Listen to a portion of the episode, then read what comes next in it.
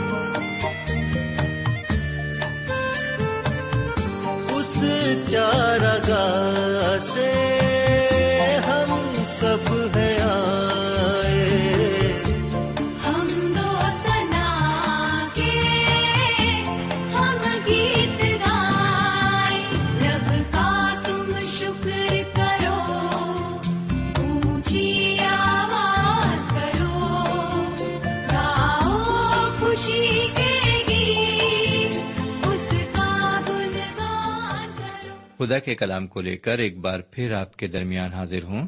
سلام قبول فرمائیے۔ سامن آئیے ایک بار پھر ہم اس کے کلام کی طرف متوجہ ہوں کہ خدا ون تعالی آج اپنے کلام کی معرفت ہم سے کیا کہنا چاہتا ہے۔ ہم دعا مانگے ہمارے پاک پروردگار، آج کے مطالعے میں ہماری مدد فرما۔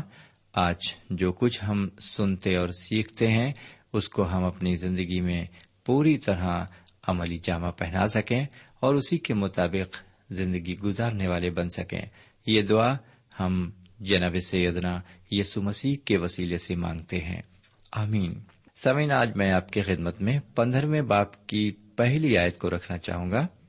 عبارت اس طرح مرقوم ہے۔ میرے بھائی، پہلی آیت ابھی آپ سنیے، پھر اس کے بعد جو آیتیں ہیں وہ ہم ترتیب وار آپ کی خدمت میں رکھیں گے۔ لکھا ہوا ہے، انگور کا حقیقی درخت میں ہوں اور میرا باپ باغبان ہے۔ سمن حقیقی لفظ کے معنی ہے اصلی، جس میں کسی قسم کی ملاوٹ نہ ہو۔ دیگر لفظوں میں ہم کہہ سکتے ہیں کہ انگور کے اصلی درخت حضور کریم ہیں۔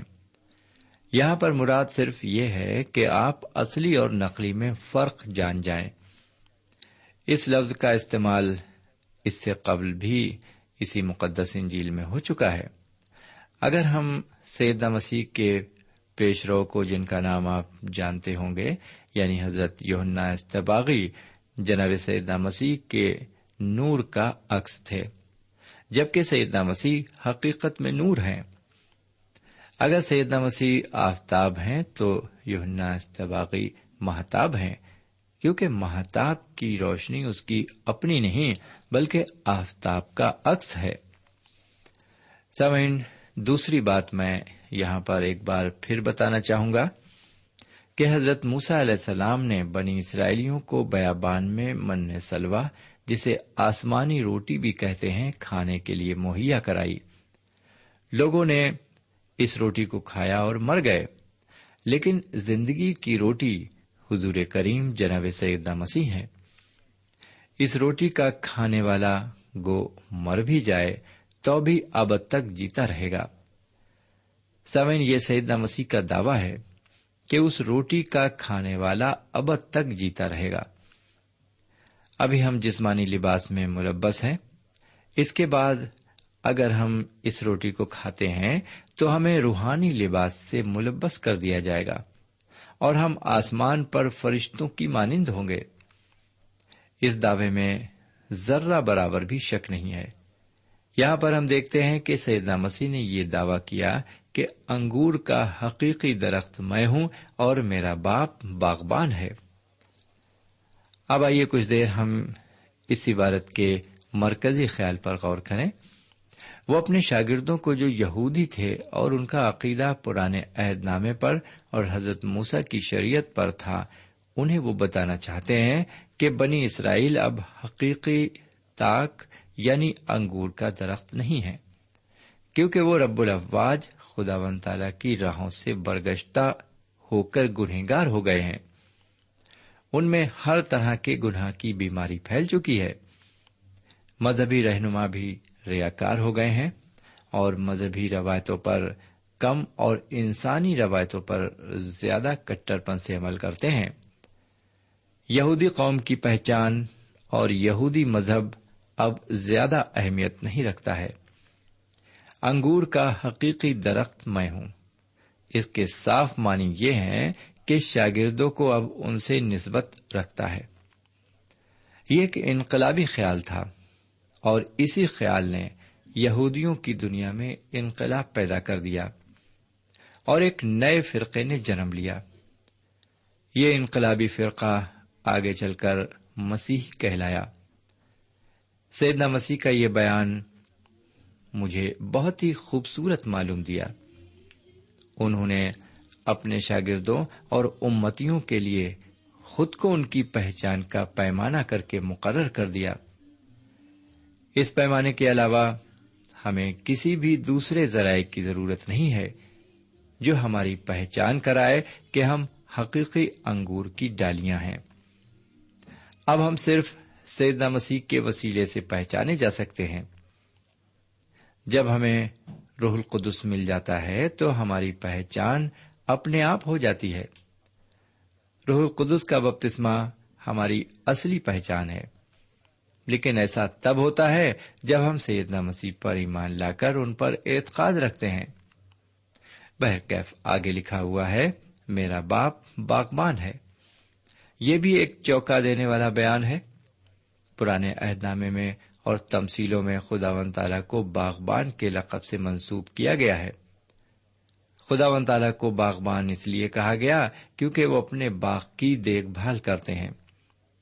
وہ اس کی سچائی گڑائی جی ہاں وہ اس کی سچائی، گڑائی اور چھٹائی کرتے ہیں۔ اور جب خدا و تعالی باغبان ہے، تو پھر سیدنا مسیح انگور کا حقیقی درخت ہے اور خدا و تعالی ان کی دیکھ بھال اور حفاظت کرتا ہے۔ سمے اب مطالعے کو آگے بڑھاتے ہیں اور اس باپ کی دوسری آیت کو دیکھتے ہیں، جہاں لکھا ہوا ہے، جو ڈالی مجھ میں ہے اور پھل نہیں لاتی، وہ اسے کاٹ ڈالتا ہے۔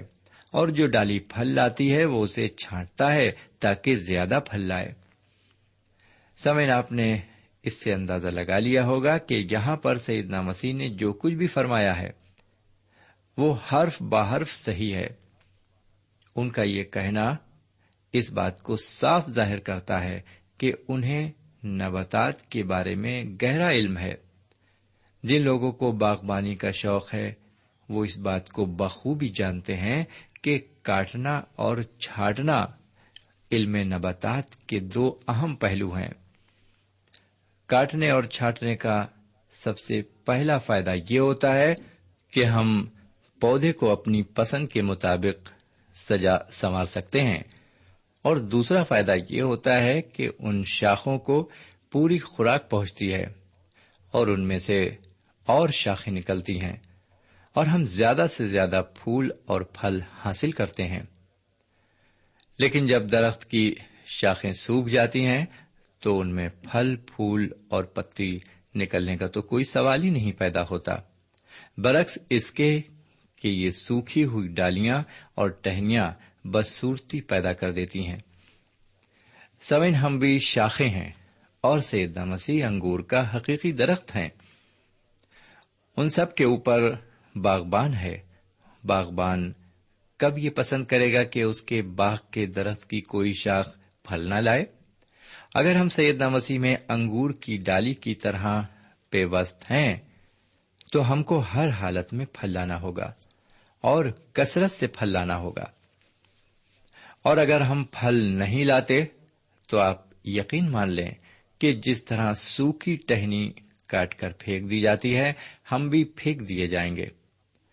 میرے پیارے بھائی بہن، جو ڈالی مجھ میں ہے، اس جملے سے یہ مقصد ہے کہ جو سیدنا مسیح میں ہے جنہوں نے ان کو قبول کر لیا ہے، وہ نجات یافتہ بھی ہیں۔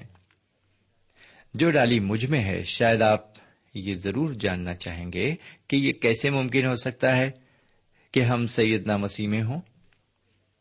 میرے بھائی بہن، اس کا آسان جواب یہ ہے، نئی پیدائش کے ذریعے۔ نئی زندگی کے ذریعے۔ میرے بھائی، انسان کے درمیان دو طبقے ہیں۔ ایک طبقہ وہ ہے جو سیدنا مسیح میں ہے اور دوسرا طبقہ وہ ہے جو سیدنا مسیح میں نہیں ہے۔ سیدنا مسیح میں وہ ہیں جو روح کے ذریعے پیدا ہوئے ہیں۔ اس کے علاوہ روح القدس کچھ اور بھی کام کرتا ہے۔ روح القدس نہ صرف ہمارے اندر داخل ہوتا ہے، بلکہ ہمیں بپتسما بھی دیتا ہے۔ اور یہی وہ شے ہے جو ایک ایماندار اور نجات یافتہ کو سیدنا مسیح کے جسم سے پیوست کرتی ہے۔ یعنی ہر ایک ڈالی جو مجھ میں ہے۔ سامعین، اس حصے کے بارے میں میں آپ کو کچھ بتانا چاہتا ہوں۔ انجیل کے باپ کا یہ حصہ جس پر تبصرہ پیش کیا جا رہا ہے، ایمانداروں اور نجات یافتہ مومنین سے تعلق رکھتا ہے۔ خاص طور سے ان لوگوں سے جو سیدنا مسیح سے ڈالی کی طرح جڑے ہوئے ہیں۔ سامعین، پندرہویں باپ کے اس حصے میں حضور کریم سیدنا مسیح یہ نہیں بیان کر رہے ہیں کہ ایک گنہگار کیسے بخشا جا سکتا ہے۔ وہ یہ بھی نہیں بتاتے کہ وہ کیسے نجات حاصل کر سکتا ہے۔ وہ یہاں پر صرف پھل لانے کے بارے میں فرما رہے ہیں۔ پھل لانا یا پھلدار ہونا اس لفظ پر کافی زور دیا گیا ہے اور تقریباً چھ بار اسے استعمال کیا گیا ہے۔ اگر ہم پہلی دس آیتوں کی عبارت پر غور کریں تو دیکھیں گے کہ پھل لانے کو تین طرح سے استعمال کیا گیا ہے۔ یعنی پھل لاؤ، زیادہ پھل لاؤ، بہت زیادہ پھل لاؤ۔ سمن تیسری آیت سے لے کر پانچویں آیت تک ہم بعد میں غور کریں گے۔ آئیے ذرا چھٹی آیت کی عبارت پر تھوڑی دیر توجہ کریں۔ لکھا ہوا ہے، اگر کوئی مجھ میں قائم نہ رہے، تو وہ ڈالی کی طرح پھینک دیا جاتا ہے اور سوکھ جاتا ہے اور لوگ اسے جمع کر کے آگ میں جھونک دیتے ہیں اور وہ جل جاتی ہیں۔ میرے بھائی، یہ آیت یہاں پر انسان کی نجات سے متعلق نہیں ہے۔ اس عبارت کا یہ مقصد نہیں ہے کہ جو شخص سیدنا مسیح سے الگ ہو جائے تو وہ نجات نہیں پائے گا۔ یہ حصہ نجات کے بارے میں کوئی ذکر نہیں کرتا۔ یہ حصہ صرف پھل لانے کے بارے میں بتاتا ہے، کیونکہ وہی زندگی نجات حاصل کر سکتی ہے جو پھلدار ہے۔ سوئن سب سے اہم بات جاننے کی یہ ہے کہ پھل سے مراد کیا ہے۔ میرے بھائی، پھل لانے کا مطلب زندگیوں کو سیدنا مسیح کے لیے جیتنا نہیں ہے۔ روحوں کو سیدنا مسیح کے لیے جیتنا میرے خیال سے ویسا ہی ہے، جیسے کہ پھل سے دوسرے قسم کی چیزوں کو تیار کرنا۔ آئیے اب ہم ساتویں آیت سے لے کر آٹھویں آیت کی عبارت پر غور کریں۔ لکھا ہوا ہے، اگر تم مجھ میں قائم رہو اور میری باتیں تم میں قائم رہیں، تو جو چاہو مانگو، وہ تمہارے لیے ہو جائے گا۔ میرے باپ کا جلال اسی سے ظاہر ہوتا ہے کہ تم بہت سا پھل لاؤ، تبھی تم میرے شاگرد ٹھہرو گے۔ سامن اس عبارت کو میں ایک بار پھر پڑھتا ہوں۔ اگر ہم اس عبارت پر ٹھیک سے غور کریں تو ہم پائیں گے کہ اس میں ایک کارگر دعا ہے۔ اگر ہم سیدنا مسیح کے دامن کو پکڑے رہیں اور جو تعلیم انہوں نے دی اس پر عمل کریں، تو اس کا نتیجہ یہ ہوگا کہ ہم سرور دو عالم جناب سیدنا مسیح کے بہت ہی قریب ہوں گے اور جو کچھ ہم دعا میں فریاد کریں گے، وہ سنی جائے گی۔ دوسری عبارت بھی کچھ اسی طرح کی ہے۔ میرے پیارے بھائی بہن، جب ہم سیدنا مسیح کی انگلی پکڑ کر ان کے بتائے ہوئے راستے پر چلیں گے، تو ہماری زندگی پھلدار ہوگی اور ہماری زندگی سے خدا و تعالی کا نور ظاہر ہوگا اور ہم اس کی نظر میں مبارک ہوں گے۔ ہماری زندگی مسلسل پھل دینے والی زندگی ہوگی۔ سمے اب ذرا گیارہویں آیت پر غور کریں، لکھا ہوا ہے، میں نے یہ باتیں اس لیے تم سے کہی ہیں کہ میری خوشی تم میں ہو اور تمہاری خوشی پوری ہو جائے۔ میں اس عبارت کو ایک بار پھر دوہراتا ہوں۔ میں نے یہ باتیں اس لیے تم سے کہی ہیں کہ میری خوشی تم میں ہو اور تمہاری خوشی پوری ہو جائے۔ میرے بھائی، اس عبارت میں آسمانی خوشی کے پیغام کی جھلک ہے۔ سامعین حضور کریم سیدنا مسیح کی کامل خوشی اس بات میں ہے کہ ہر ایک مومن جس نے سیدنا مسیح کو قبول کیا ہے، اس کی زندگی پھلدار زندگی ہو۔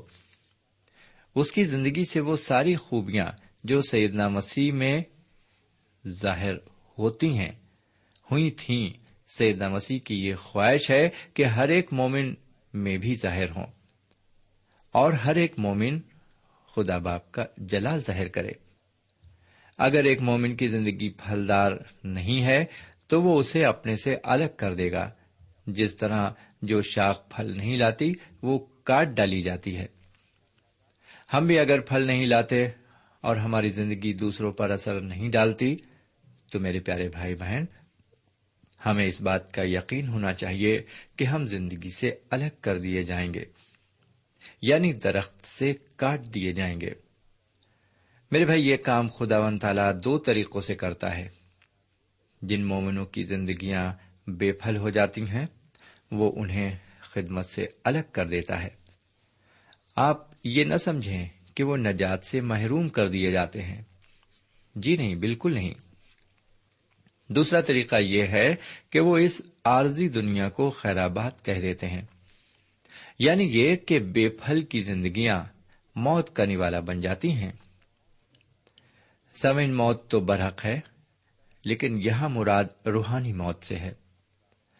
ایک مومن گناہ کی زندگی تب تک گزار سکتا ہے جب تک موت اس کو اپنے شکنجے میں جکڑ نہ لے۔ بائب شریف میں ایسی مثال ہننیا اور سفیرہ کی ملتی ہے۔ انہیں موت کے ذریعے ابتدائی کلیسیا سے ہٹا دیا گیا تھا، کیونکہ انہوں نے سازش کر کے روح القدس سے جھوٹ بولا تھا۔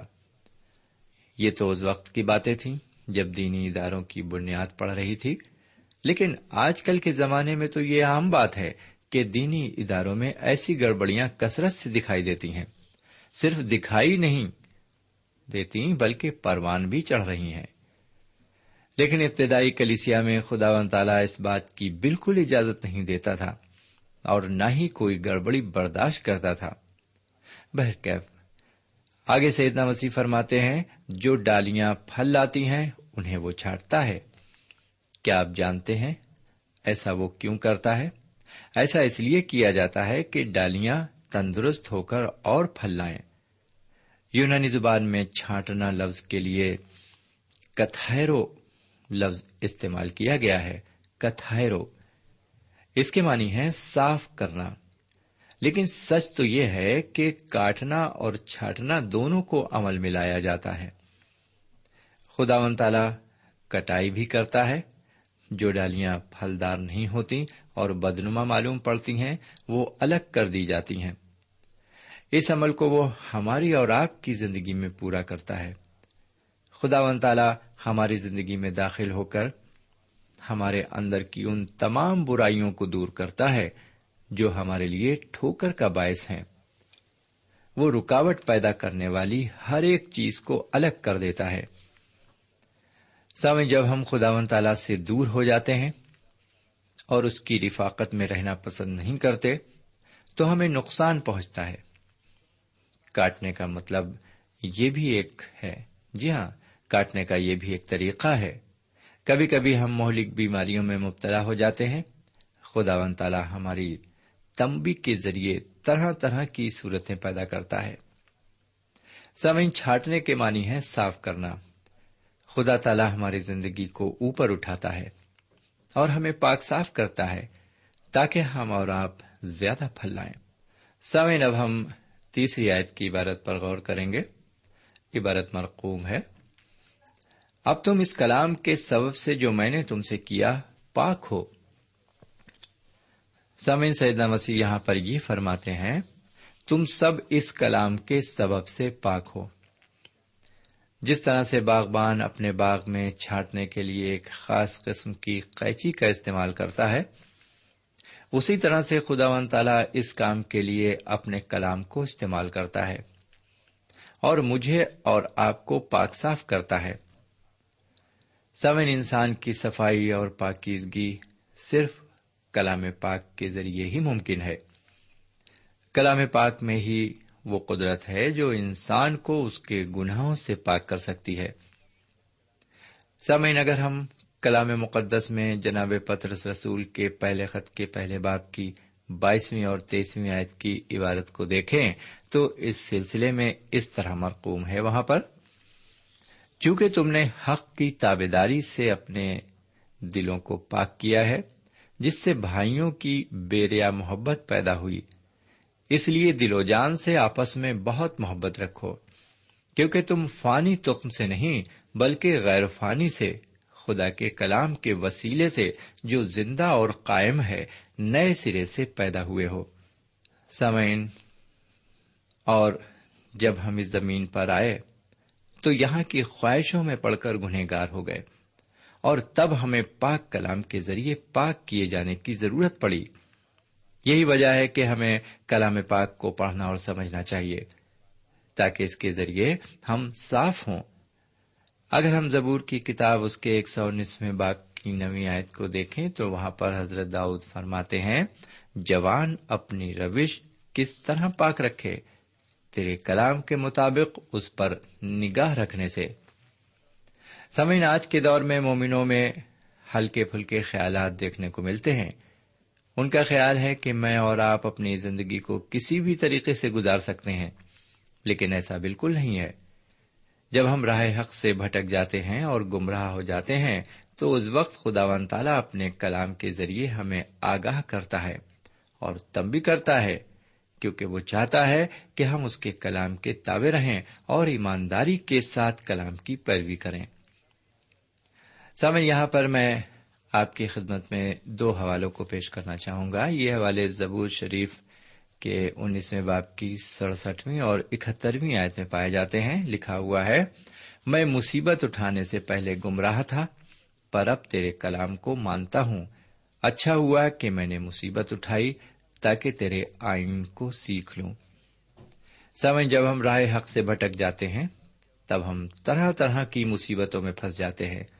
یہ مصیبتیں ہمارے لیے اشارہ ہیں اور ہمیں آگاہ کرتی ہیں کہ ہم اپنی روشوں کو ٹھیک کریں اور کلام کے ذریعے خدا و تعالی سے رفاقت کریں اور اپنے کو کارآمد بنائیں۔ میرے بھائی بائب شریف کے مطابق اگر ہم کلام کو نہ مانیں اور آئین کو نہ سیکھیں تو ہم خداوند کے نزدیک صاف نہیں ہیں۔ جی ہاں ہم خداوند کے نزدیک صاف نہیں ہیں۔ اب ہم اس باپ کی چوتھی آیت پر غور کریں گے۔ لکھا ہوا ہے، تم مجھ میں قائم رہو اور میں تم میں جس طرح ڈالی، اگر انگور کے درخت میں قائم نہ رہے تو اپنے آپ سے پھل نہیں لا سکتی۔ اسی طرح تم بھی اگر مجھ میں قائم نہ رہو تو پھل نہیں لا سکتے۔ سامعین، میں ایک اور لفظ آپ کے سامنے رکھتا ہوں اور وہ ہے قائم رہو۔ جی ہاں اس پر آپ کی توجہ دلانا چاہوں گا۔ جب ہم لوگوں سے یہ کہتے سنتے ہیں کہ سیدنا مسیح میں قائم رہو، تو اس بات سے یہ مراد ہے کہ ہم ان سے ہر وقت رفاقت رکھیں۔ اس سے کچھ دیر قبل جی ہاں کلام کی پاک صاف کرنے کی قوت کا ذکر کر رہے تھے، اس سے پہلے ہم، لیکن قائم رہنا بھی اسی کا ایک جز ہے۔ ہمیں ہر روز پاک ہونے کی ضرورت ہے۔ جی ہاں میرے بھائی، ہمیں ہر قدم پر پاک ہونے کی ضرورت ہے۔ ہم آگے بڑھیں گے۔ اور دسویں اور چودہویں آیت پر غور کریں گے، لکھا ہوا ہے، اگر تم میرے حکموں پر عمل کرو گے تو میری محبت میں قائم رہو گے، جیسے میں نے اپنے باپ کے حکموں پر عمل کیا ہے، اور اس کی محبت میں قائم ہوں۔ جو کچھ میں تم کو حکم دیتا ہوں، اگر تم اسے کرو گے تو میرے دوست ہو۔ سمعین اس عبارت میں ہم دیکھتے ہیں کہ عمل پر کافی زور دیا گیا ہے۔